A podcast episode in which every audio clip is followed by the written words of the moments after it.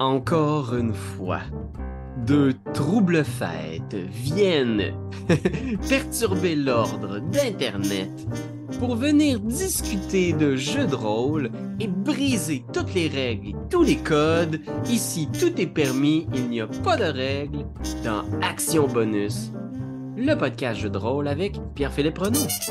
Bonsoir. Et moi-même, Pierre-Louis Renault. Et oui, encore une fois, c'est nous, deux comparses, deux fans de jeux de rôle. Et le sujet du podcast aujourd'hui, ça va être la compatibilité des jeux de rôle et comment effectuer une conversion. Exactement.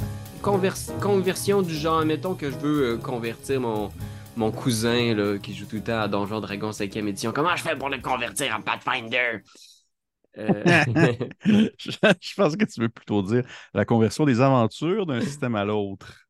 Oui, exactement. Oui. Comment profiter du grand carré de sable du jeu de rôle, parce que on vit tellement dans nos silos, des fois on se dit comme moi je suis Pathfinder, eux autres sont Donjons Dragons, mais on réalise que tous ces jeux-là, tous ces systèmes d'évents, il y a énormément de langage commun et on va vous donner des trucs aujourd'hui pour profiter du meilleur de chacun de ces systèmes-là.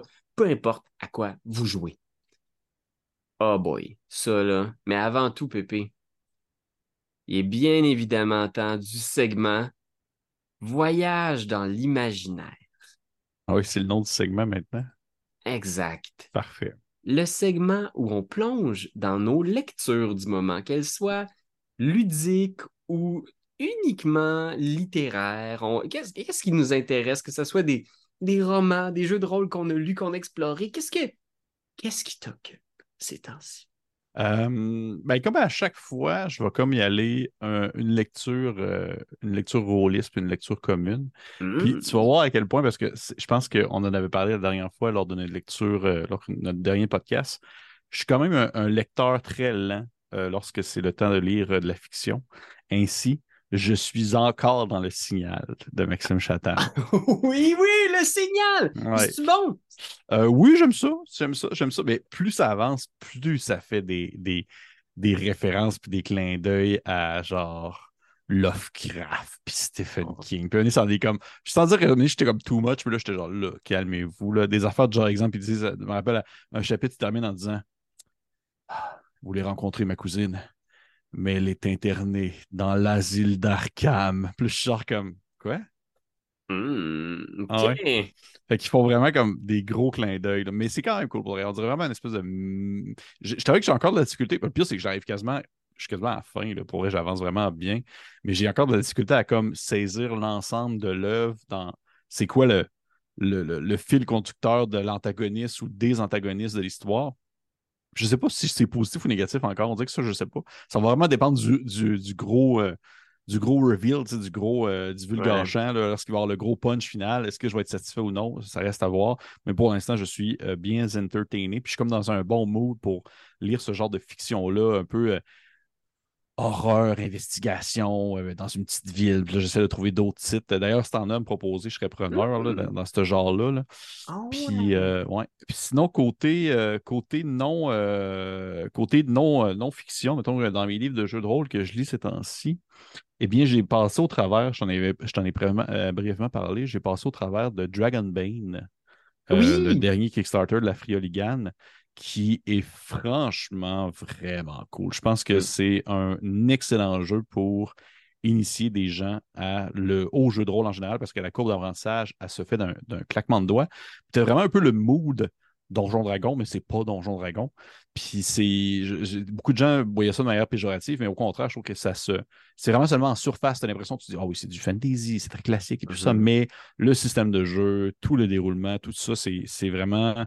très différent à Donjon Dragon et c'est très dangereux. Pour vrai, je ne vais pas partir longtemps là-dessus, mais juste te dire, j'aime vraiment beaucoup les combats dans le jeu parce que c'est très économie d'action où il faut que tu saches qu'est-ce que tu veux faire et quand tu veux le faire parce que à ton tour, tu as une action, tu peux attaquer, tu peux aussi bloquer au besoin et les ennemis, les monstres, quand ils t'attaquent, ils te touchent automatiquement. Sauf si tu décides de garder ton action pour bloquer. OK. Fait que là, c'est comme une espèce de jeu d'échecs où est-ce que tu dis, il faut que je me... Tu sais, à quel point est-ce que je vais être le premier à aller atteindre l'ennemi pour pouvoir le taper ou est-ce que je le laisse venir à moi puis je le bloque? Ouais. Fait que c'est vraiment quelque chose, ça. J'ai vraiment trouvé ça cool. J'ai fait, hein, shit, OK. Fait que c'est vraiment dangereux, mais avec une courbe d'apprentissage vraiment facile, avec des termes puis des concepts que tu comprends très bien dans le jeu de rôle en général. Et c'était du roll under. C'est comme du rouler le plus bas possible avec des compétences puis des caractéristiques puis tout le tralala. Et classique jeu nordique, il y a une des espèces disponibles, ben, c'est un canard. On dirait que c'est comme un running gag. Des fois, dans ces années-là, les années 80, il y avait plein d'espèces canards dans différents jeux. Puis c'est le cas là, il y a les malards. C'est des espèces de canards humanoïdes que tu peux jouer. Mais c'est très cool, très, très cool. Puis toi, Pierre-Louis, qu'est-ce que tu lis de bon ces temps-ci, côté jeu de rôle et côté non-jeu de rôle? Ben, sais-tu quoi? J'ai recommencé à lire un peu Wild Beyond the Witchlight, l'aventure pour la 5e édition. Parce que j'ai commencé à le rouler avec ma fille. Et je dois dire, je l'avais déjà lu, l'aventure, puis j'avais trouvé ça intéressant. Mais là, de le lire en fonction de le rouler, puis de voir rebondir les idées sur un enfant qui expérimente Donjons Dragons, puis la magie, la féerie, le monde des fées, où tout est possible, c'est vraiment le fun. Puis il y a une profondeur étonnante dans l'histoire.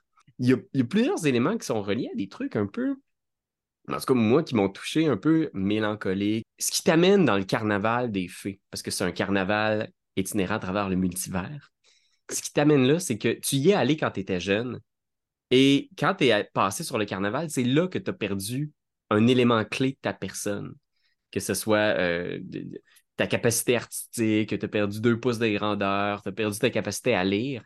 Puis tu reviens sur les lieux des années plus tard pour essayer de retrouver ce que tu as laissé sur cette place-là. Puis je trouve ça super le fun. Puis il y a plein de trucs dans lesquels il y a une étonnante possibilité de roleplay.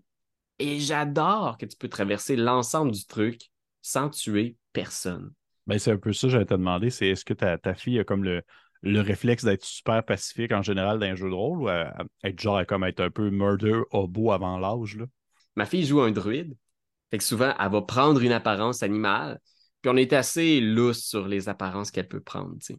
Okay. Puis le nombre d'utilisations de ce pouvoir-là. Mais c'est génial parce que ça lui permet d'être très créative en tout temps, puis ça lui permet aussi de juste faire, OK, ben là, cette fois-là, je deviens un hippopotame, puis je me bats. Et là, c'est intéressant de voir ce que ça peut créer comme dynamique de pouvoir, mais c'est pas du massacrage à coups d'épée. Comme c'est un hippopotame, ça m'a fait beaucoup penser à Nimona, le film qui vient de sortir sur Netflix, où c'est une change-forme qui prend toutes sortes de formes d'animaux, mais elle massacre personne, elle n'arrache pas la tête des gens, elle fait juste devenir une forme animale, puis waouh, waouh, puis tu sais, elle les pousse, elle les... Fait qu'il y a quelque chose de, oui, bien sûr, il y a de la baston, mais il n'y a pas de diffusion de sang. Tu ne vas pas vaincre tes ennemis avec une épée, c'est avec ses grosses pattes d'hippopotame. Tu comprends? Puis ça, il n'y a pas le goût du meurtre. C'est ça. C'est plus je l'effoire avec mon gros ventre. Boum! Ouais. Genre. Okay. Fait que c'est vraiment en somme. Moi, à mon avis, là, c'est une des meilleures aventures de la 5e. Ah ouais. Fait qu'écoute, je me laisse le temps de changer d'idée, là, mais pour l'instant, je suis pas mal convaincu que... Je pense que c'est la préférée que j'ai jouée jusqu'à maintenant. Ben, sauf Strahd, là, mais Strahd, c'est au-delà de la 5e, il y a Ravenloft derrière. Oui, c'est ça. Ouais, puis là, j'ai commencé à lire Blood Meridian de Cormac McCarthy. Oh, ouais. Mais là, c'est ça, je regrette. Ben, pas que je le regrette, mais il faut vraiment que tu sois dans un mood pour lire ça. Je vous le recommande pas nécessairement. Faut aimer Cormac McCarthy, fait qu'il y a de l'extrême violence. Oui, quand même. C'est juste des horreurs où est-ce que tu suis un jeune de 14 ans en 1849 qui se retrouve impliqué dans une armée d'irréguliers qui s'en vont combattre des Mexicains, fait que c'est des Américains, là, ils s'en vont combattre au Mexique, puis finalement ils se retrouvent enrôlés dans une gang de hors-la-loi qui massacrent des natifs de la région. Puis ils sont acclamés parce que c'est genre l'apologie de la violence, puis c'est fou, là, c'est genre, c'est le... Tu sais, quand on dit c'est le Far West, mais là, c'est genre... C'est vraiment dur à lire. Il y a 14 ans, ce gars-là, il veut être un bad boy, fait qu'il traîne avec des personnages qui sont weird. Un personnage qui s'appelle le juge, qui est juste tellement bizarre, qui est érudit, qui dessine et qui prend des notes sur tout ce qu'il rencontre dans le monde, sur les nations puis les qu'ils éradiquent, tu sais, puis qui prend des notes sur leur culture puis comment ils vivent puis tout ça. C'est comme, écoute, je dis ça puis souvent je réalise que c'est vraiment down. Oui, mais on dirait que t'en parles, mais on dirait, je sais pas si t'aimes ça ou non, parce qu'en même temps t'as de l'air comme surexcité à en parler, mais en même temps t'as de l'air de dire que c'est rochant. C'est vraiment rochant. C'est le genre de truc. Mais tu sais, c'est comme la route de Cormac McCarthy. Oui, mais ça, c'est terrible. C'est tellement déprimant. Fait que c'est super bien écrit, mais on dirait que pour l'instant, je suis encore en train de recevoir cette charge-là et d'essayer de déchiffrer le sens en tout ça. Tu sais, qu'est-ce qui est dit? Parce que c'est comme tous ces romans-là sur la violence de l'Ouest américain où c'est soudainement... Youch! Ça défait un peu les classiques. Là. On est loin de Clint Eastwood où tout le monde est cool puis... C'est genre le héros romantique. Oh oui. C'est tout le contraire. Puis t'es même un peu... tu frissonnes à l'idée que c'est quand même une description assez fidèle de certains moments sombres de l'histoire américaine aussi. Oui, il y a une écriture assez crue et réaliste dans son approche. Là. Mais... Ouais. Ouais. OK. Je vais essayer de passer à travers, mais hey, c'est-tu ce qui va me remonter le moral? Parler de jeux de rôle. Parler de jeux de rôle et, bien sûr, de cet immense bac à sabre. Mmh. Parce que c'est vrai que on en parlait un petit peu.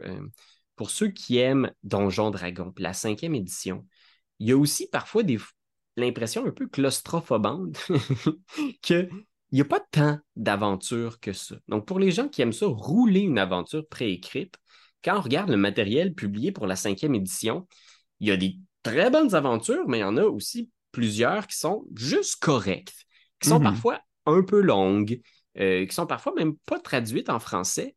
Fait qu'il y a parfois l'impression qu'on n'a pas beaucoup de matériel publié pour la 5e édition pour rouler des aventures. Mais quand on regarde ça autour, il y a tellement de matériel publié pour Donjons Dragons, d'autres jeux de rôle, les systèmes des vins. Il y a une richesse, une bibliothèque folle d'aventures fascinantes qui se passent dans les royaumes oubliés, ailleurs, dans des univers qui ont été créés par toutes sortes de passionnés. Et aujourd'hui, on va essayer de vous convaincre d'aller voir du côté de la conversion de ces modules-là. Comment adapter des aventures rétro ou d'autres systèmes et à quel point tout est compatible avec Donjons Dragons ou c'est juste dans notre tête de scientifique un peu dingue. Où se situe la limite aussi de la compatibilité pour D&D? Fait que toi, est-ce que tu l'as déjà fait, ouais, Pépé? Je le fais constamment. Souvent, je l'ai fait pour des parties enregistrées, je l'ai fait pour des parties solo. Puis on dirait que je t'avouerais que je le fais, je dirais, sur comme différents niveaux. Pas de réalisme, mais différents niveaux de à quel point est-ce que je mets des efforts là-dedans. Parce qu'il y a des moments où est-ce que tu dis je vais comme mettre le strict minimum, puis à un moment tu vas dire je vais vraiment prendre le temps de très bien convertir le tout. Je pense que ça dépend vraiment c'est quoi ton objectif, c'est quoi aussi qu'est-ce que tu veux, qu'est-ce que tu veux que les joueurs vivent, est-ce que tu veux vraiment que ce soit un challenge, puis que ça soit très tangible, mais aussi très fidèle au truc de base, ou si tu veux seulement comme reskiner un peu ce que tu avais déjà fait dans un autre jeu. Rendu là, c'est vraiment toi qui le fais. Tu sais, je l'ai fait, par exemple, pour Robélien, j'avais pris... il y avait je sais pas si tu te rappelles de ça, dans la 3e, il y a beaucoup de choses que j'étais allé chercher les autres éditions de Robélien, là, des 1000 affaires. Là. Dans la 3e édition, il y avait une série de livres qui étaient sortis sur différents types de biomes. Je sais pas si tu te rappelles de ça, genre la mer, le désert, ou oui. Le truc nordique. Moi, je trouve ça full cool comme livre. J'étais vraiment comme oh yes, c'est hot. Puis je parle tout le temps de même quand je suis seul, comme ça, oh yes. Puis je trouvais ça vraiment, vraiment super intéressant. Puis j'ai beaucoup utilisé celui justement sur le désert, parce que dedans, il y avait plein de créatures qui étaient dans des contextes désertiques. Puis pour vrai, Autant je ne suis pas un gars de chiffres, puis je ne suis pas un gars de très à l'aise ou très fluide avec les mécaniques, autant un temps soit peu que je voyais qu'il y a un monstre qui était intéressant, je me disais, hey, je vais regarder voir si c'est possible de le convertir à la 5e édition. Puis à ce moment-là, je voulais quand même que ce soit assez fidèle. Mais la twist avec ça, c'est que pour vrai, là, à partir du moment où ce n'est pas nécessairement des aventures, mais des monstres, par exemple, vous le marquez sur Google, puis vous marquez à côté 5E, puis 95% de chance que quelqu'un l'ait déjà fait. Oui! Pour vrai, là, tous les monstres, là, ils ont passé. Toutes les monstres qui ont passé. Puis d'un côté comme de l'autre. Puis à partir du moment où est-ce que c'est un système des 20, j'ai l'impression que il y a des bonnes chances que ça va se faire. Puis de mon cru, il y a aussi des outils en ligne qui peuvent aider à le faire, que ce soit des livres qui vont, par exemple, expliquer de la conversion, des documents sur Drive-Thru RPG, certaines vidéos aussi. J'ai déjà converti des aventures, mais c'était tout de même des trucs qui étaient déjà de base, quand je pourrais dire, très légers, et déjà OSR. Tu sais, exemple, mettons, convertir une aventure pour Old School Essential, puis tu la convertis pour qu'elle soit compatible avec Nave, ça sera pas comme le truc le plus compliqué sur Terre. C'est comme, il y a beaucoup d'atomes crochus entre les deux systèmes. C'est ça. Beaucoup d'atomes crochus, mais je pense que c'est un peu ça aussi, la mentalité, au-delà de la mentalité de se dire... on dirait que ces temps-ci, il y a beaucoup de gens qui vont pas nécessairement cracher, mais qui vont un peu critiquer l'OSR en faisant que on était une gang de personnes qui pètent plus haut que le trou, puis on fait juste chialer contre la 5e, puis tout ça. Autant, moi, de mon point de vue, je pense que la plus belle force que je vois de cette mouvance-là, c'est justement la facilité avec laquelle tu peux convertir les aventures et le contenu d'une chose à l'autre. Tu sais, même qu'aujourd'hui, des fois, il y a des gens qui vont sortir des aventures que c'est même pas pour un système précis. Ils vont juste marquer dessus OCR compatible. Et là, tu le sais qu'à partir de là, ça va être une aventure D20 qui va potentiellement avoir un fonctionnement de roll-over par-dessus un niveau de difficulté avec des fois une classe d'armure ascendante puis des fois une classe d'armure qui va fonctionner par taco ou le mélange des deux. C'est n'importe quelle aventure de base. Parce que oui, le mouvement OSR, mais toutes ces grandes aventures publiées par TSR depuis 1978, il y en a des tonnes. Des aventures dans lesquelles tu as juste des gobelins, des Kyotoa, des... Tu sors ton livre du monstre, tu fais une petite conversion, puis oui, ce ne sera pas 100% fidèle, conversion 100% identique, mais ça joue très, très bien là, si les monstres n'ont pas complètement changé de challenge rating, ce qui est rarement le cas.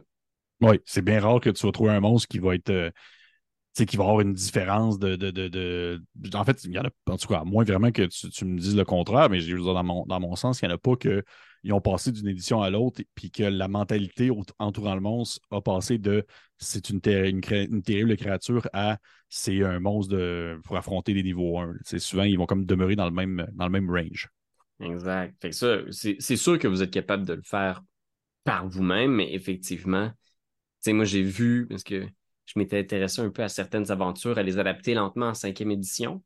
Entre autres, on a parlé de Dead Gods, on a parlé de Red Hand of Doom, des aventures qui avaient été publiées pour la 2e puis la 3e édition. Puis, dès que tu googles Iron Gods, Iron Gods en est une autre. Il y a beaucoup de gens qui ont fait des parts de Pathfinder vers la 5e édition. Fait que tu as juste à taper ça, puis tu as un lot de matériel homebrew fait par des passionnés. Il n'y a rien qui vous garantit que ça va être à 100%. C'est à vos risques et périls, comme toujours. Ouais, oui, c'est ça. Mais... Ça peut pas être... c'est comme un autre travail de se dire de vérifier si c'est bien équilibré. Là. Mais tu sais, en même temps, des fois, il y a des gens qui font comme... Ils achètent, mettons, Descent into Avernus, puis ils sont comme... Ceci est un matériel publié par l'éditeur officiel. Ça va être génial. Je ne risque rien. Je vais le rouler Aziz. Et ils se lancent là-dedans naïvement et ils font un gros tipiqué dans le sous-sol de la taverne parce que le livre est ben trop dur. Il est trop dur. Puis ils ont des joueurs débutants puis ils se font tipiquer. Même chose, Curse of Strahd. Tu te dis, le livre me recommande d'envoyer tout le monde dans le Deadhouse niveau 1. Je vais les envoyer se battre niveau 1. Ben oui, mais ça n'a pas de bon sens. Là. Ils se font massacrer. Fait que même si vous jouez une aventure du commerce, vous devez quand même un peu utiliser des fois votre petit réflexe de souplesse pour adapter. Parce que des fois, c'est pas une expérience, c'est pas une science exacte préparer un Counter D&D, tu sais. Ah non, puis je veux dire, même en ligne, je sais pas si tu te rappelles, en ligne, tu as comme des... des outils pour calculer le niveau de difficulté. Tu sais, à quel point est-ce que tu vas dire, exemple, ils vont dire rentrez tel chiffre et rentrez les créatures, puis on va calculer si c'est difficile ou non. Puis là, ils vont comme te dire c'est un encounter deadly. Mais même à ça, ce calcul-là vaut rien à partir du moment où est-ce que le calcul ne prend pas en considération la manière que les joueurs jouent et la manière que le maître de jeu anime. Ah oui, absolument. Ça fait une différence majeure. T'sais, moi, mes groupes, il y a dans deux extrêmes. Je joue avec Etu Game, puis Etu Game, ils prennent à peu près 5 minutes par année pour penser à leur personnage mécaniquement. Fait qu'ils n'ont aucune idée de comment leur pouvoir fonctionne. Ils vont l'utiliser de façon sous-optimale parce que ce qui les intéresse, c'est l'histoire, c'est le développement du personnage, c'est faire des blagues, être avec leurs amis. Puis je joue avec mon groupe de joueurs où je joue avec un groupe grosso modo de power gamer, tu sais, qui vraiment veulent s'assurer d'avoir un personnage efficace. Puis eux, il faut que tu buffes un peu les encounters parce que sinon, ils passent à travers un livre si tu fais les encounters exactement comme prévu. Tu sais, faut qu'il y ait quelque chose d'un peu corsé parce que ça peut être... Tu peux te faire massacrer comme maître de jeu si tu roules juste Aziz, tu sais. Même dans Pathfinder, parce que c'est ça que tu joues avec ta gang, là, c'est que c'est quand même... ils sont assez... comment je pourrais dire... pas nécessairement calculateurs, mais sont assez stratégiques pour être vraiment au-dessous de ce qu'on peut s'attendre dans les rencontres aléatoires. Ben, tu vois ça, étonnamment. Quand on jouait à la 5e édition, des fois, je trouvais que c'était trop facile pour eux. Puis là, maintenant, dans Pathfinder, je trouve qu'on a trouvé comme un bon équilibre. Ça dépend si Max est là ou pas. OK, t'as un joueur qui est comme beaucoup plus habitué à ça. Là. Ouais. Il a fait vraiment un bon tank. Puis quand il est là pour bloquer, toutes les autres sont des personnages à distance. Fait que Max se met au milieu puis il est vraiment capable de bien bloquer. Toujours trouver genre comment il peut fermer le goulot d'étranglement. Mais ouais, Pathfinder, c'est quand même plus... même la première édition, là, il y a quand même un peu de chaos puis de surprise puis de trucs où tu te fais one-shotter soit ton monstre ou ton héros, tu sais. Ça peut vraiment tourner vite. Mais non, Pathfinder, c'est plus corsé, c'est plus dur de massacrer les encounters, mais encore une fois, il faut faire attention. Ça veut dire moins d'objets magiques donnés en bonbons. Ça veut dire on ne roule pas les stats. C'est les stats en standard array. C'est le plus près t'es du livre dans Pathfinder, le moins de mauvaises surprises t'as avec le niveau d'équilibre du jeu. Oui, parce qu'il y a énormément de choses à prendre en considération. Fait qu'à partir du moment, plus ton jeu est complexe, plus à partir du moment où, du moins pas nécessairement complexe, mais plus ton jeu a des éléments statistiques à prendre en considération, plus tu vas changer des choses, plus ça va être débalancé. C'est pour ça que des jeux OSR, des fois, qui sont très minimalistes, comme Nave ou Cairn, font en sorte que tu peux juste, comme des fois, y aller go with the flow, puis c'est pas tant important. Là. Mais non, c'est intéressant, mais ça t'es-tu arrivé de vraiment comme adapter, exemple, une aventure de la 3.5 à la 5e ou adapter une aventure de la 5e à Pathfinder ou vice-versa? Non, mais j'ai fait beaucoup d'adapter des aventures de la première puis de la deuxième à la 3e édition. Fait qu'à l'époque où on jouait à Donjons Dragons avec mes frères, j'avais adapté How the Mighty Have Fallen, qui est une aventure pour la 2e édition de... Non, oui, 2e édition, je crois, de Donjons Dragons, qui explique tu voyages dans le temps puis tu te retrouves dans la chute de l'Empire magique de Netheril. Fait que c'est vraiment super intéressant parce que tu es dans une enclave volante, puis il faut que tu trouves des ingrédients de sort pour Carsus. Fait qu'il faut que tu retrouves genre une vésicule biliaire de Tarasque, un gosier de dragon d'argent. C'est vraiment nice. Puis je l'avais adapté à la 3e. Puis j'avais adapté le voyage de Marco Polo pour la 3e aussi. C'est une trilogie de livres. Puis c'était vraiment, vraiment super. Puis c'est des aventures classiques. Peut-être un peu moins connus ces deux-là, mais j'avais eu beaucoup de plaisir. Puis je pense que ce que j'aime d'adapter vers Donjons Dragons, c'est sûr que là, la 3e édition, c'était peut-être un petit peu plus balancé. Non, peut-être pas, parce que c'était quand même cassé de partout à plein d'égards. Mais tu sais, surtout la 5e édition, c'est quand tu adaptes vers Donjons Dragons, c'est un jeu qui supporte mieux le chaos. C'est un peu moins grave si ton personnage niveau 5 se retrouve à affronter une créature qui est trop forte pour lui. Il reste des options. Tu vas pas mourir dans le premier round. Tu comprends? On dirait que ça me stresse moins qu'il y a un déséquilibre quand on dit Donjon Dragon. Parce que c'est un petit peu plus simple. C'est un jeu qui qui prête peut-être un petit peu plus au chaos par moment, à cause du banded accuracy, le fait qu'il n'y a personne qui a une classe d'armure de 35. Personne. Non, c'est ça. Tout le monde est un peu dans le même... Il n'y a plus d'extrême. Il y a moins d'extrême que dans les autres éditions. Là. Fait que ça, j'apprécie. Puis ça fait qu'on dirait que c'est un jeu qui se prête très bien à la conversion puis à la compatibilité, finalement. Puis est-ce que tu étais quand même assez fidèle quand tu l'avais fait? Ou il y a des moments où tu as fait genre, ça, on va plus y aller à la va-vite? Je suis allé pas mal à la va-vite. Okay. Ouais, souvent, j'allais chercher. Puis quand il y a un monstre, c'est facile parce que tu ouvres le manuel du monstre puis tu fais une chimère. Je l'ai ici, c'est ça. Pas besoin d'utiliser ce stat-block-là, j'ai mon livre. Mm-hmm. Ça, c'est awesome. Ça devient ton meilleur ami pour rouler une aventure. Puis pour ce qui est des stat-blocks, parfois, j'étais quand même assez fidèle. Je voyais qu'il y a quoi, 87 points de vie. Je faisais, m'en faire confiance. Il y a 87 points de vie. J'étais peut-être naïf. Je me posais pas trop la question. Oui, mais combien de points de vie dans cette édition sont... Non, c'est juste 80... C'est un nombre de points de vie qui se peut, me semble. Fait que moi, j'y crois beaucoup. J'ai fait ça aussi beaucoup. J'ai transféré beaucoup des trucs de la 3e édition à Pathfinder. Il y a quand même... La marche n'est pas trop haute, mais je fais souvent ça. Je fais 113 points de vie, ça sonne bien. 21 d'armure. C'est sûr que là, on dit ça, mais on a de l'expérience, tu sais. Ouais. Fait que ces chiffres-là nous résonnent quelque chose. Fait que je suis capable de dire vraiment au pif 21 d'armure, ouais, ça se peut. Ou genre, quoi? 27 d'armure? Non. Ça passe pas. Là, il faut que je fasse un petit calcul. 18, c'est bon. 18, on va voir ça. Tu comprends? Tu vois, c'est comme quand tu fais une soupe ou un chili sans avoir la recette. Tu y vas un peu au pif, tu sais c'est quoi la base, mais après ça, c'était-tu une tasse de ci, une tasse de ça? Je sais pas. Si ça look bien, pour moi, c'est correct. Je pense que ça va être bon. Puis j'y goûte. C'est un podcast de Donjons Dragons. Un dragon, c'est un podcast culinaire. Mais, puis tu sais, je veux dire, il y a des moments où est-ce que tu as juste besoin de... à la limite, des fois, ça peut même être un simple...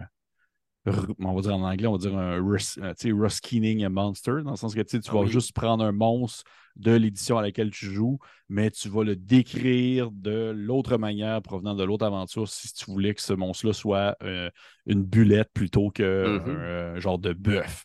Puis ça va, tu sais, ça peut fonctionner très bien à ce moment-là, mais c'est sûr que, comme tu le dis, on est quand même les deux un peu plus habitués. Je pense qu'il y a des choses que les gens peuvent prendre en considération qui peuvent aider à convertir des modules. C'est, déjà, la base, c'est de s'attendre à ce que les... Selon moi, tu me diras ce que tu en penses, mais il y a une partie de ça où est-ce qu'il faut que tu t'attendes à ce que les modules, justement, aient tout de même une certaine thématique semblable, dans le sens que tu ne peux pas convertir, selon moi. Rendu jour, vous faites bien ce que vous voulez, là, vous êtes maître de vos actions, mais genre, tu ne peux pas convertir une aventure de Call of Cthulhu à D&D. Il y a quelque chose qui manque, là. C'est pas du tout la même chose. Puis à partir de là, c'est comme on l'a mentionné, c'est du D20, c'est un peu plus facile. Je pense que qu'est-ce qui est intéressant, c'est de voir, si c'est des aventures préfaites, c'est de vraiment voir un peu faire une balise de niveau de difficulté entre facile, médium et difficile, et d'aller évaluer dans chacune des aventures, admettons que tu prends une aventure de la 5e puis tu prends une aventure de la 3.5, qu'est-ce qu'ils considèrent dans leur aventure comme étant un jet difficile, facile ou médium, et de faire un comparatif à ce moment-là. Ouais. Et tu peux comme définir qu'est-ce qui peut justement être plus difficile ou qu'est-ce qui peut être plus facile, et là tu peux voir la différence. OK, à la 3.5, un jeu difficile, c'est... je sais que ça cher, mais 28. Là, ça dépend du niveau. Ça dépend du niveau. Puis à la 5e, un jeu difficile, ça va être 18. 18, ça commence à être quand même tough. Là. Fait que il y a comme allez voir la comparaison entre les différents challenge difficulty. On va dire ça comme ça. Ouais, puis tu nommais quand même un bon point. Tu sais, moi, j'avais entendu dire éventuellement, là, quelqu'un qui... Tu sais, des fois... Donjon Dragon devient tellement populaire. Il y a des gens qui aiment tellement Donjon Dragon 5e édition qui croient que tout est possible. Il y a des gens qui sont comme « Ah, j'aurais le goût de jouer à Deadlands, mais il y a trop de règles à apprendre pour jouer des cowboys. » Puis le monde disait « Ben, fais ça en 5e édition!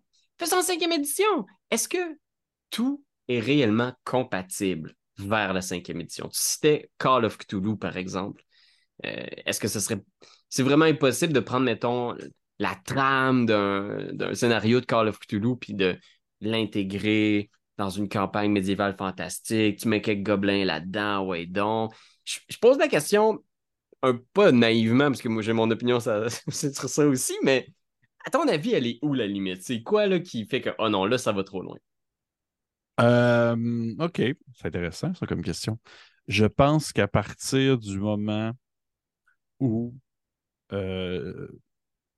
ton aventure que tu veux faire jouer, ou l'aventure, ou le mood, ou le thème que tu veux mettre de l'avant, s'éloigne drastiquement de l'aspect très héroïque de la 5e édition. Je pense que tu devrais essayer un autre jeu ou adapter à un autre système l'aventure en soi, parce que effectivement que...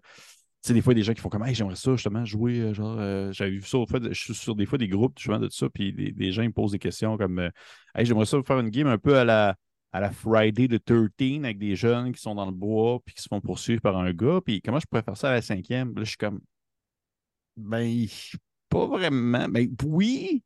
Mm-hmm. Oui, mais au final, c'est que j'ai l'impression qu'à un certain point, puis là, ça, c'est moi, c'est genre vraiment une perception, ma perception personnelle. Il y a des jeux qui vont avoir des mécaniques qui vont aider à la thématique. Ils vont aider à raconter ça. Qui vont aider à mettre de l'avant la thématique que tu souhaites. Et je sais qu'il y a beaucoup de personnes qui sont en désaccord avec ça, ou est-ce qu'ils vont dire, mais là, c'est pas... le roleplay ne se fait pas via les mécaniques, mais c'est pas vrai. Il y a des mécaniques qui vont encourager le roleplay. Des jeux comme les jeux qui sont PBTA, par exemple, ouais, vont avoir des mécaniques qui vont encourager une certaine forme de roleplay selon le type ou le thème du jeu en soi. Et de ce fait, j'ai l'impression qu'au final, oui, tout se fait. Sauf qu'à un certain point, selon moi, ça sera plus du D&D rendu là. Si tu es rendu, tu fais « Ah, mais au final, je garde tout le monde niveau 1, mais le monstre, le tueur à la hache, je le mets comme challenge rating 7 ou 8, mais tout le monde est niveau 1, mais ouais, je les fais comme combattre. » Il n'y a pas de magie, ouais, tout le monde doit mourir. Ouais, fait que je suis comme rendu là, il y a d'autres jeux qui vont t'offrir le même feeling et le même mood. Ça n'a pas besoin d'être la 5e édition. Puis en fait, c'est ce que je trouve. Encore une fois, puis là, je vais revenir encore à l'OSR. Ce que je trouve vraiment beau avec l'OSR, c'est qu'il y a des systèmes de jeu qui sont tellement, on va dire, simples et tellement, pas nécessairement blend, ils ne sont pas blancs, mais ils sont tellement, c'est une série de chiffres, tu sais, avant toute chose. Mm-hmm. C'est même une série de chiffres sans nécessairement avoir un thème d'y associer, qu'il y a plusieurs autres jeux qui vont être basés sur ces systèmes-là, mais qui vont aller justement vers une tangente très spécifique. Comme par exemple, j'en parle souvent, Liminal Horror. Ben, il est basé sur Cairn. Il est basé sur le jeu Cairn. Mais c'est pas du médiéval fantastique, c'est de l'horreur moderne. Mais ça ne change pas que le jeu respecte très bien son thème parce que l'auteur a gardé, oui, la base, le nœud du système, mais il a incorporé des mécaniques et aussi des, on va dire, certaines règles qui vont encourager le style horrifique. Mais si tu veux y aller vraiment pur et dur, 5e édition, non, d'après moi, tu ne peux pas tout faire à la 5e édition. Ça, non, je ne suis pas d'accord. Ouais, moi, tout, je suis assez d'accord qu'il y a des limites où est-ce que des fois, c'est... Puis je pense que tu l'as nommé, quand tu retires l'héroïsme, ouais, l'aspect que tes personnages vont grandir devenir plus grands que nature, ils vont s'opposer au mal. Tous les trucs qui sont plus nuancés, des fois, ont du mal à passer avec Donjons Dragons, où tu vas pouvoir les raconter, ces histoires-là. On parlait tout à l'heure d'histoires non violentes. C'est possible, on peut le faire. Je me disais même, à la limite, un funnel de DCC, où les gens sont là pour mourir. Ils sont, ben, pas uniquement pour ça, mais c'est pour voir qui va survivre à ça. Je me dis, peut-être que t'es mieux de vraiment monter un personnage niveau 0 qui est vraiment, vraiment fragile, plutôt que d'essayer de rouler un funnel puis garder la texture mortelle de l'aventure qui est vraiment là pour massacrer tes joueurs, avec des personnages qui sont quand même assez puissants puis qui sont faciles à rebondir. Si tu utilises les règles de la 5e édition, là, c'est dur de tuer quelqu'un dans la 5e édition, même niveau quand 1. Même, quand même, oh oui. Quand même. Il y a des gens qui vont dire que oui, c'est facile, mais au final, c'est quand même... C'est une série de circonstances assez spécifiques, ouais, qui vont mener à la mort du personnage. Là. C'est assez... on s'entend, c'est assez... Les mécaniques vont tirer à contresens de ce que l'aventure veut raconter, finalement. Oui, ouais, exactement. Mais c'est vraiment... C'est tout qu'un sujet, puis au final, on dit ça, on dit notre salade, mais ça demeure que vous faites bien ce que vous voulez aussi, là, si vous voulez vraiment que ça soit ça, votre mot, puis vous voulez seulement garder la cinquième parce que c'est vos pantoufles, puis si vous êtes bien avec ça, ben c'est correct, là, on n'est pas... je pense pas qu'on va débarquer chez vous avec la SWAT, puis brûler vos livres, là. Ben, Pierre-Louis, il fait oui de la tête, absolument. On va tout faire ce qu'il faut. Je pense qu'à un certain point, il faut que vous fassiez confiance aussi. Et tous les outils, il y a tellement d'outils en ligne maintenant qui permettent justement la conversion, dans le fond, d'un module à un autre système.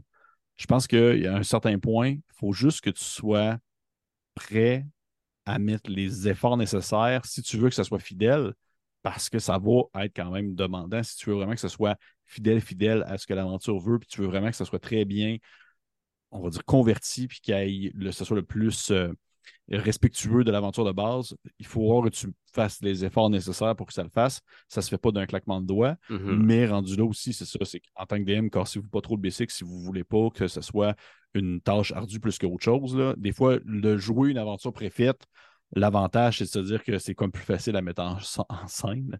Fait que si vous devez comme convertir de A à Z quelque chose puis vous ne le sentez pas, bien faites-le juste des fois au pif. Puis d'après moi, ça peut aller aussi. Il n'y a pas à se compliquer trop le coco. Oui, parce que c'est vrai que j'entendais, je pense que c'est Matt Colville qui parlait de ça récemment, qui est quelqu'un qui parle beaucoup de Donjons Dragons en ligne, qui disait pour rouler une aventure, tout ce que tu as besoin, c'est une battle map puis un prétexte de faire... Si tu as une belle carte, là, mettons, tu as justement une aventure dans laquelle tu as la carte d'un donjon. Tu as quelques monstres que tu sais qui sont dans ce donjon-là. Puis tu as un prétexte pour que tes aventuriers se rendent dans ce donjon-là. Ben, tu as une aventure. Tu es prêt à jouer. Fait qu'il y a très peu de choses après ça que tu as besoin d'étoffer beaucoup plus. S'il y a un monstre qui a des mécaniques trop complexes, coupe-le! Si, mettons, il y a d'un Dragon Spawn, une créature unique qui a une habileté qui existait juste dans 3.5 avec un don de... Coupe-le! Puis mets n'importe quoi d'autre, là, une bulette pour... C'est pas si compliqué que ça. C'est pas tant plus compliqué que la préparation d'un scénario un peu homebrew ou même une aventure préfaite. Des fois, il faut que tu fasses un petit peu ce genre de préparation. Tu trouves une carte, tu trouves les stats des monstres, tu es déjà rendu un peu à ce niveau de préparation-là. Fait, est-ce que c'est beaucoup plus de travail? Je sais pas. Je pense que oui, si tu veux être plus fidèle, mais en même temps, on dirait que ça me dérange pas des fois de brasser un peu les cartes puis de faire comment je l'aime pas cette scène-là, je la coupe. Ça dépend aussi de, on va dire, tes joueurs. Là. Si tu as, par exemple, t'as des groupes de joueurs qui sont très, très justement tournés sur le stratégie, puis le challenge, puis ils vont évaluer tous leurs moves au pouce carré, bien là, ça se peut que, oui, effectivement, il y ait peut-être une certaine demande à ce niveau-là pour que ce soit plus respectueux, parce que, bien, c'est ça, s'ils veulent que ce soit challengeant, ils vont s'en rendre compte rapidement si tu as décidé de un peu le faire au pif. Je pense qu'ils vont le voir, tu sais, des gens qui connaissent ça beaucoup. Là. D'après toi, tu t'en rendrais-tu compte? Ça, mettons, tu ferais une aventure... que tu le sais pas. Là. Tu le sais pas qu'elle existe à une autre édition, puis quelqu'un te fait jouer une aventure à la cinquième. Est-ce que tu penses que tu serais capable de filer dans le déroulement de l'aventure qu'elle proviendrait d'une autre édition? Ah, mon Dieu, oui. Ah ouais, ça dépend du maître de jeu, mais je pense que, tu sais, on sent dans le niveau des textures... tu sais, il y a quelqu'un qui m'a dit ça récemment en disant la grosse différence entre les aventures vieille école puis les aventures modernes, c'est que la vieille école décrivait juste un lieu. Puis il n'y avait pas réellement d'intrigue. C'est un donjon, puis il y a des bandits. Puis c'est ça. Faut que quelqu'un aille voir. Mais tu sais, il n'y a pas le bandit, un père qui l'a maltraité autrefois. Et qui... C'est vraiment, il décrivait le lieu en l'étoffant, présentant des pièces cool. Puis dans cette pièce-là, il y a un miroir qui envoie des lasers. Pourquoi? Je ne le sais pas. Il est là, c'est tout. Puis les aventures modernes, ben il y a beaucoup plus axé sur les intrigues. Sur les scènes, cette scène-là doit avoir lieu pour que cette scène-là se passe. Puis il y a comme un lien de causalité très complexe parfois qui nous fait penser presque à un synopsis de film. Fait que je pense que je le filerais. Si quelqu'un essaie de me faire du AD&D genre en 5e édition sans me le dire, je ferais Ça, c'est pas mal old school. Me semble, je sais pas. Je suis curieux. Faudrait le faire avec des testeurs à l'aveugle. Mais c'est intéressant ce que tu dis. C'est vrai que j'ai l'impression qu'on le verrait à le déroulement de l'aventure en soi. C'est pas nécessairement non plus les challenges, mais plus l'exemple que tu mentionnes te dit, puis c'est excessivement vrai, là, le fameux exemple de on rentre dans une pièce, puis il y a des lasers, puis il n'y a pas de raison, il y a juste des lasers là, puis c'est ça.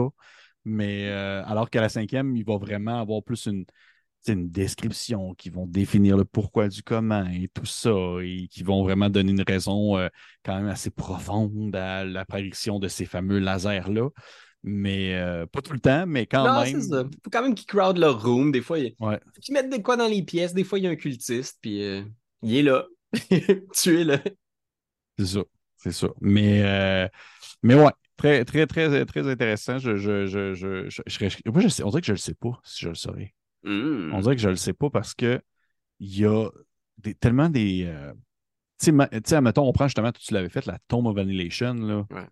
Il y a quand même des moments dans cette campagne-là, surtout vers la fin, quand tu te ramasses dans la tombe, qui est quand même une grosse lettre d'amour à la tombe de l'horreur, qu'il y a des dangers, puis il y a des trucs aléatoires que tu ne sais pas pourquoi c'est là, puis en tant que DM non plus, tu ne sais pas. Là, tu sais, les affaires étaient comme, OK, la sécheuse, elle tourne, puis c'est ça. Là, tu sais, c'était le fameux monde, la fameuse salle qui tourne, puis des trucs de même. Ouais. Là.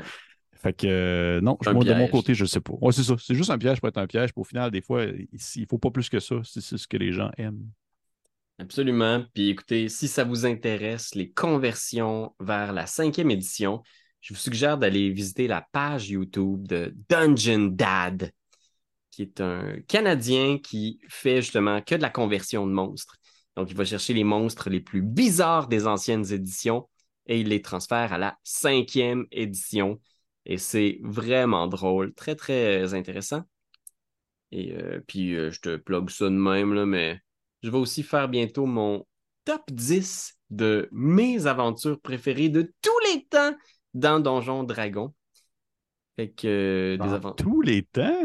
Tous les temps, incluant First, Second, Basic and Expert. Toutes les aventures que j'ai lues, jouées ou roulées. Est-ce que tu rentres là-dedans les rétro-clones et les choses comme ça ou pas? Non, pas du tout. Il faut que ça ait été publié pour Donjons Dragons. Ah, OK, pour Donjons Dragons. Ouais. On peut-tu en avoir juste une? Donne-moi-en juste une. OK, essaie de deviner. Dans les vieilles éditions. OK. Ah, mon Dieu. Je vais te le dire. C'est Forger Fury. Non. Forger Fury n'est pas là. Mais oui, il a fait une adaptation même dans le... Pour la 5e, c'est vrai. Pour la 5e. Non, mais en tout cas, je peux dire que t'en as nommé une tout à l'heure. Un classique. La tombe de l'horreur, mais non. La tombe de l'horreur figure dans mes top 10. Ouais. J'ai hésité longtemps parce que j'ai une relation amour-haine avec ce donjon-là. Mais j'explique en détail pourquoi. C'est-tu clickbait, ça? C'est quand même clickbait pas mal. J'explique de long en large pourquoi. Mais bref, vous irez voir ça. En terminant, Pierre-Philippe. Oui. J'aimerais ça qu'on réponde à la question de quelqu'un. Quelqu'un qui m'a posé une question, en fait, sur une vidéo. Parce que c'est le courrier des lecteurs, mais le courrier des lecteurs... C'est la période où on répond à vos questions.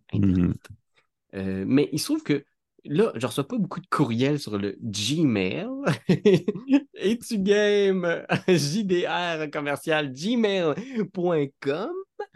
Donc, je vais répondre plutôt aux questions sur les commentaires YouTube de mes vidéos que je n'ai pas eu le temps de répondre. C'est-tu cool, ça, Pépé? C'est très cool. Ça, je trouve ça très cool. Très, très cool. Mais n'hésitez pas, par exemple, à écrire des questions. Allez, venez nous écrire des questions. Nous autres, j'aime ça répondre à des questions. Okay, ben mais vas-y. Une question de Sylvain Bergeron, 6136, qui dit « Vous recommandez quelle campagne préfète pour des débutants? » Fait que, quelle campagne? C'était sur notre vidéo qui parlait de Pathfinder 2e édition. J'ai essayé d'expliquer les grandes lignes, les grandes différences de Pathfinder 2e édition et Donjons Dragons. Je sais que toi, tu as commencé un petit peu à t'intéresser à Pathfinder 2e. À cause de toi, oui. Ouais, exact. Fait que, est-ce que tu as une recommandation? On ne sera peut-être pas capable de vraiment y aller à proposer une campagne de Pathfinder 2e édition, mais peut-être quelque chose qui peut se convertir en Pathfinder 2. Sait-on jamais? Hey, mon Dieu Seigneur, c'est tellement une bonne question.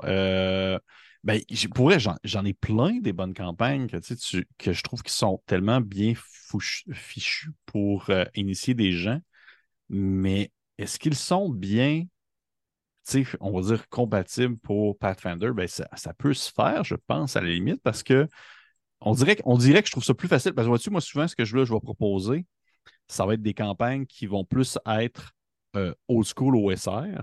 Okay, puis on dirait que ça va être plus facile de transférer ces campagnes-là à Pathfinder que le contraire. Ouais. Que transférer une campagne de Pathfinder à, par exemple, Nave, justement, ou à OSE. Alors que j'ai l'impression de l'autre bord, ça peut bien se faire, mais tu sais, je ne réponds à aucune répercussion concernant les niveaux de difficulté que ça peut engendrer. Là. Mais je te dirais que dans les campagnes, je m'étais pris des notes en plus, à cause que tu me l'as dit ça tantôt. Il y a une aventure pour... OSE, qui s'appelle The Hole in the Hawk. OK. Qui est une aventure officielle qui était sortie.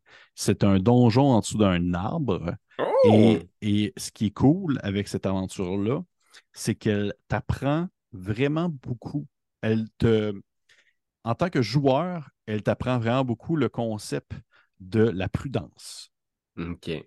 C'est vraiment une aventure que si tu décides d'y aller tête baissée, tu vas vraiment te le manger en pleine tronche, puis tu vas le regretter bien, bien amèrement. Puis j'ai l'impression que, tu sais, Pathfinder étant justement un jeu qui est quand même assez stratégique, j'ai pour dire qu'ils vont quand même vouloir être prudents si le besoin se fait sentir. Mais ça, c'est une excellente campagne, une excellente aventure qui peut vraiment aider à, on va dire justement, à prendre la prudence. Et une autre, comme ça, je dirais... Vois-tu, c'est drôle parce que la personne, comment il s'appelle? Simon, c'est ça? Sylvain Bergeron. Sylvain Bergeron. Eh bien, bonjour Sylvain. Une deuxième, encore une fois aussi pour OSE, c'est des Encandescent Grottos. Puis okay. Ce qui est cool avec elle, c'est que ça va vraiment être beaucoup d'emphase sur l'utilisation du décor. Les outils autour de vous, les choses sur lesquelles vous pouvez interagir. Puis je pense que c'est vraiment très bon justement pour des nouvelles personnes parce que ça montre l'espèce de richesse que peut apporter le jeu de rôle quand tu te fais dire « Ah, tu peux faire n'importe quoi. Mm-hmm. » Tu peux faire ce que tu veux. Et il y a vraiment beaucoup de choses avec lesquelles vous pouvez interagir dans cette aventure-là. Puis ce qui est cool avec The Hole in the Hole puis The Encandescent Grottos, c'est qu'ils peuvent facilement quand même se reconnecter ensemble. C'est deux aventures qui ne se déroulent pas nécessairement à la même place, mais qui peuvent aisément, sans difficulté, être mises ensemble pour former une seule et longue aventure si la personne souhaitait vraiment avoir une grosse campagne. Parce qu'on s'entend, ce n'est pas des si grosses aventures que ça. Mm-hmm. Mm. Une dernière. Pour la route. Pour la route, une dernière qui est systemless, ou du moins neutre. Okay. Et c'est tu as peut-être entendu parler de ça, Pierre-Louis, c'est Tomb of the Serpent King. OK, c'est moi, ça me dit quoi? C'est vraiment... la majorité des pièces dans ce donjon-là a le concept d'apprendre une leçon dans le rôle du maître de jeu et des joueurs. Chaque pièce, tu vas comme être... Ah, OK. C'est ça, dans le fond... faut tout le temps vérifier si la porte est piégée ou non. Ou ah, OK, c'est ça l'affaire. C'est que rendu là, en tant que maître de jeu, il faut que tu regardes bien gérer la grande quantité de monstres qu'il va avoir. Il faut que tu aies une bonne préparation. Il y a vraiment comme un bel apprentissage qui se fait dans ce donjon-là, d'un côté comme de l'autre, pour les maîtres de jeu et pour les joueurs.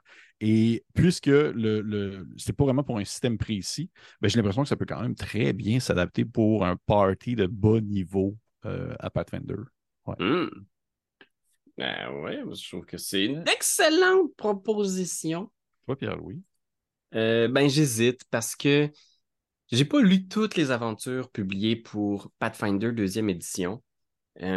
Je pense que le feeling que j'ai en ce moment, c'est que les quelques aventures que j'ai lues, je les trouve très, très high concept. C'est-à-dire que le pitch original des aventures que ce soit les agents de Edgewatch ou, j'essaie de me souvenir, Extinction Curse. Je trouve que le concept, la prémisse est tellement intense que c'est pas tous les concepts de personnages qui vont bien s'y prêter. Puis je trouve ça dommage. C'est comme si on est allé trop loin dans le conceptuel puis le next level. Par exemple, dans les agents de Edgewatch, les joueurs jouent des agents de la garde de la ville. Je pense que on n'est pas à Absalom, mais je ne sais plus. Peut-être que c'est Absalom, je ne sais plus c'est quoi la ville. Mais c'est comme très difficile pour tous les concepts de personnages de se fitter dans ce concept-là. Puis dans Extinction Curse, on est tous membres d'une troupe de circassiens. Fait que c'est très original, c'est super, mais en même temps, c'est dur ensuite d'expliquer tout le long de la campagne. Mais pourquoi est-ce qu'on continue à monter des spectacles de cirque pendant que le monde est en train de brûler? On doit sauver le monde, il faut partir à l'aventure. On n'a plus le temps de faire notre spectacle de cirque, mais c'est quand même ça le concept.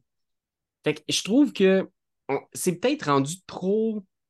Genre, on essaye tellement de renouveler l'histoire qu'on s'éloigne des bases, à mon avis. Le peu que j'ai entendu parler de Gatewalker, qui est, je pense, un des derniers Adventure Path qui est sorti, qui est plus court aussi et moins long que les Adventure Path qui va t'amener de niveau 1 à 20, que tu vas jouer 10 ans dans ce game-là. Fait que Gatewalker semblait pas mal, mais je suis pas prêt à mettre mon argent là-dessus parce que je l'ai pas lu au complet. Je proposerais, un peu comme Pépé, d'aller chercher une très, très bonne campagne ou une très bonne aventure de départ, quelle que soit l'édition de Donjons Dragons ou le jeu, puis de la convertir en Pathfinder 2 pour donner envie aux débutants de revenir, puis de peut-être vouloir aller faire d'autres aventures ou plugger justement un Adventure Path. C'est moi l'aventure que j'aime beaucoup, qui a servi à initier certains de mes joueurs, c'est... Sinister Secret of Salt March, qui est une vieille aventure de première édition de Donjons Dragons qui a été réadaptée à la 5e édition récemment. Puis c'est une aventure d'une maison hantée. Basic. Les joueurs doivent explorer une maison hantée, résoudre le mystère, puis réalisent que finalement la maison n'est peut-être pas si hantée que ça. C'est peut-être une histoire de pirate finalement. Fait que c'est comme un genre de mystère à la Scooby-Doo avec un retournement où les joueurs doivent vraiment être très commando. Puis j'aime beaucoup aussi les aventures où on nous présente un village dans lequel les joueurs vont s'incruster. T'sais, que ce soit Salt March, il y en a d'autres des très bonnes justement pour la première édition du jeu qui s'adaptent à n'importe quoi.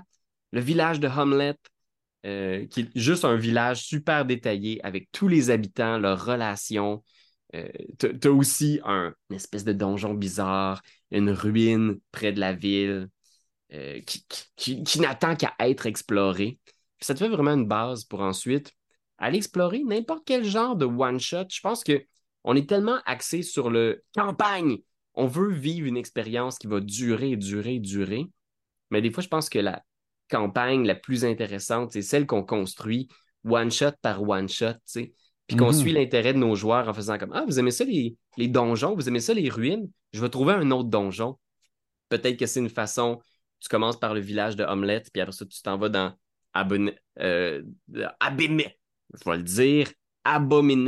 Vault, le gros méga donjon de Paizo qu'ils ont publié pour la 2e édition, qui est c'est un gros donjon, là, il y a genre 30, pas 36 étages, mais il y en a beaucoup. Mais tu peux couper des étages. Si c'est trop long, tu veux pas faire 50 Dungeon Crawl, t'en coupes quelques-uns. Fait que oui, j'aurais tendance à dire, trouve-toi un bon premier one-shot. Puis après ça, enligne tes joueurs vers ce qu'ils aiment. S'ils aiment ça, passer du temps dans le village, ben hey, trouve-toi une aventure de gens qui attaquent un village. T'sais, ça peut créer des tensions aussi. Là. Fait que voilà, ce serait ce que je proposerais. Des très bons conseils, Pierre-Louis. Ah ben, toi aussi, Pépé, de très bons conseils. Merci. Je pense que les deux, on a donné des très bons conseils. Tape dans le dos. Mais, mais non, mais c'est vrai, par exemple, c'est vrai que mais c'est intéressant ce que tu mentionnes, comme quoi tu disais que les aventures que tu as lues de Pathfinder ne sont pas nécessairement justement... Ils sont trop thématiquement précis à quelque chose pour que ça donne le feel d'introduction au jeu de rôle, tu sais, en soi, là, je pense que je veux dire. Là. Ouais, des fois, ils sont très, très, très high concept, surtout pour la deuxième édition. Il y a d'excellentes campagnes pour la première édition, mais c'est ça, tu choisis ta saveur puis tu y colles pour 18 niveaux, là, tu sais. Mm-hmm, mm-hmm. Je comprends très bien, mais très, très... Merci pour les conseils. Puis Sylvain, si tu nous écoutes, je serais curieux de savoir, au pire, tu l'écriras, si tu veux, en commentaire de qu'est-ce que tu as décidé de faire au final. Je serais curieux de savoir. Ben écoute, moi, Pierre-Philippe, si tu te lances dans l'exploration de Pathfinder 2e édition, c'est sûr que je vais embarquer parce que là, j'ai tellement fait de première édition que, écoute, moi, je me montrais bien un petit personnage, là.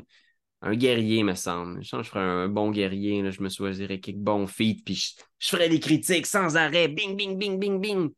Ça a l'air tellement compliqué, là. Je suis en train de checker pour acheter le livre en français, là.